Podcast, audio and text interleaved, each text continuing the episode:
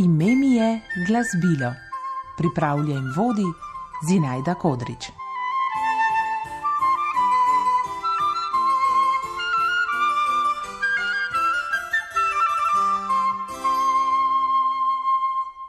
Dragi otroci, dobrodošli v naši oddaji Ime mi je glasbilo. Z vami sem Zinajda in danes je to že peto srečanje z glasbili. Počasi postajate že pravi strokovnjaki pri prepoznavanju glasbil s posluhom. Ali se še spomnite, s katero družino glasbil smo pričeli naše oddaje? To je bila skupina Godal, violine, viole, violončeli. Na to pa smo nadaljevali z družino Pihal. To so seveda tista glasbila, pri katerih proizvajamo zvok tako, da vanje pihamo. Najprej se nam je predstavila ošabna flauta, na to še prehlajena oboa z zaprtim nosom, živahni klarinet in starejši leseni brat fagot, tisti, ki najpočasneje koraka. Če kdo od vas pozna pravljico Petra in Volka, se bo gotovo spomnil, da se s fagotom oglaša Petrov strogi dedek. V prejšnji oddaji pa sem vam tudi napovedala, katero skupinico glasbil bomo danes poznali. Povedala sem, da tudi vanje pihamo, vendar na tak poseben način, da ustnice držimo močno stisnjene. In tako se med pihanjem tresejo in izvedejo poseben zvok. Pravimo, da vanje trobimo. No, seveda, ta glasbila imenujemo trobila.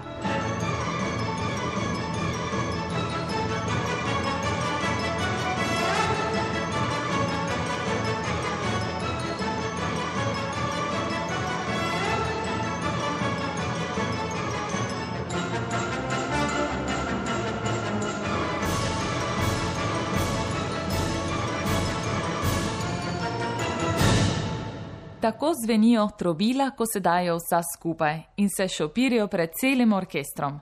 To so najbolj glasna glasbila, ostali instrumenti se jih kar bojijo.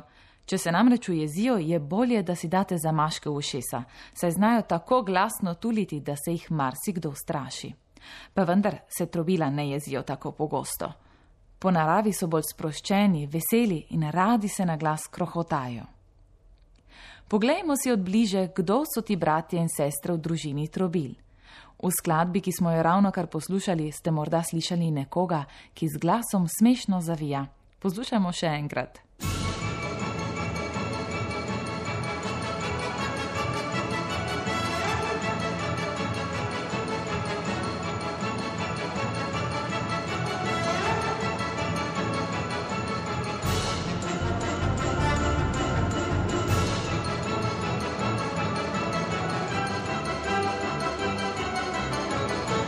Tako glasno zavija trobilo, ki mu je ime pozavna.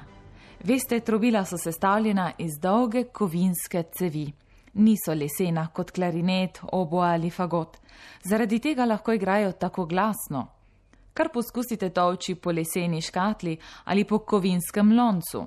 Kovina bo gotovo zvenela glasneje in vaši sosedje bodo kar hitro jezni zaradi glasnega ropotanja. Vsa trobila so rumeno-zlate barve tudi pozavna. Takoj jih prepoznate na odru, v orkestru igrajo ponavadi v zadnji vrsti, vendar se tako bleščijo, da jih ne morete prezreti. Pozavna je bolj podolgovata, ima posebno obliko, tako, ki ji dovoli, da smešno zavija zvokom. Poslušajte, kako se zna sama sabo pogovarjati.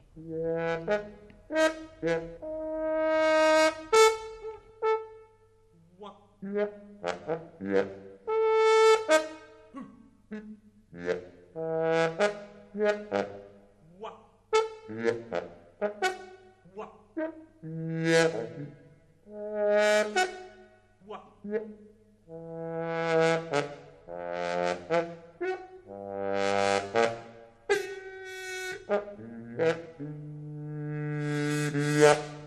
Naša smešna pozavna ima še mlajšo sestro, morda že sumite, kako se imenuje.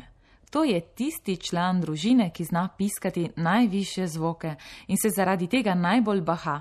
Ali se spomnite, v družini Godal je to bila violina, pri pihalih najviše pihala flauta. Kaj pa pri trobilih? Temu glasbilu je ime trobenta.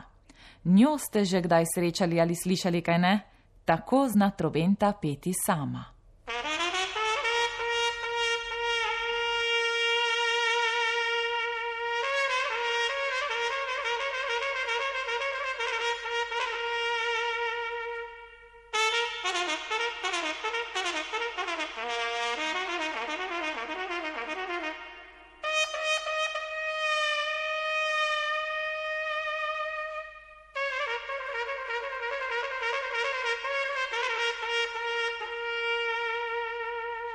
Trobenta in pozavna imata starejšega brata, ki se imenuje Rog. Točno tako kot rogovi srnjaka ali bika. Zakaj mislite, da se tako imenuje? No, ko se je to glasbilo rodilo, je bilo sestavljeno ravno iz živalskega roga. Tako obliko je imelo cevasto in upognjeno. Danes je instrument rog nekoliko drugačen. Predstavljajte si dolgo kovinsko zlato rumeno cev, ki je dolga več kot pet metrov. Ker pa je tako dolga, jo zavijete kot polževo hiško, zato da jo lahko lažje držite v roki. Tako zgleda trobentin in pozavnin brat rog. Je pa starejši, ne pači se kot pozavna, pa tudi se ne šopiri z visokimi notami kot trobenta. Rok je bolj eleganten, njegov zvok je toplejši, mehek.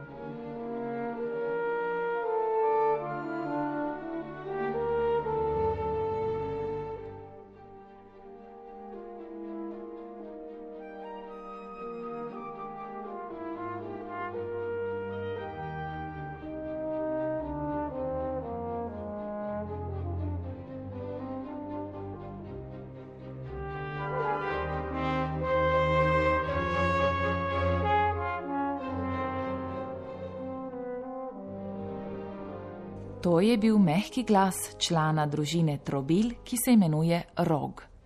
Sicer ima rog posebno moč, sploh ni šibko glasbilo. Včasih se lahko močno razjezi in dvigne glas, takrat se raje skrite. Tako je storil tudi Peter iz naše pravljice. Ali se spomnite? V pravljici je Peter srečal ptičico flauto, mačka klarineta, račko obo, na zadnje pa še volka. Skladatelj Prokofjev je volku dal zvok roga.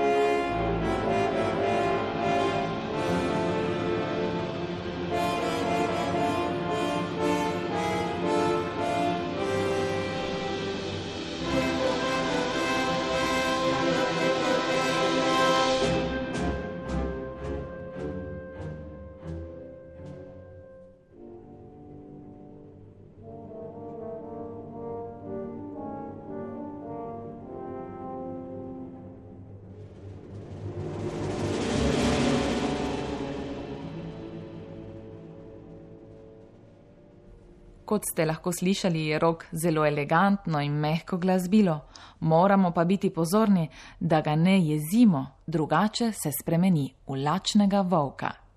Tako, dragi otroci, spoznali smo tri člane družine trobil: hecno pozavno, bahačico trobento in elegantni rok. V njihovo družino pa spada še eno trobilo, to je tuba. Ta igra najnižje note.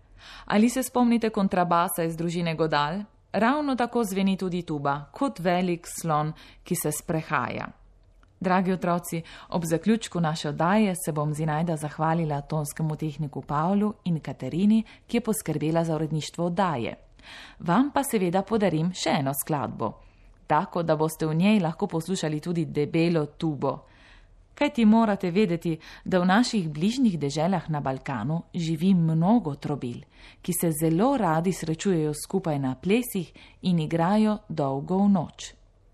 Sama trobila in nekaj bobnov, ki zraven skakljajo. Ali bi jih radi slišali? Seveda, vendar bodite pozorni, da mimo že poznanih trobent prepoznate tudi tubo, ki z nizkimi notami poskakuje in drži ritem.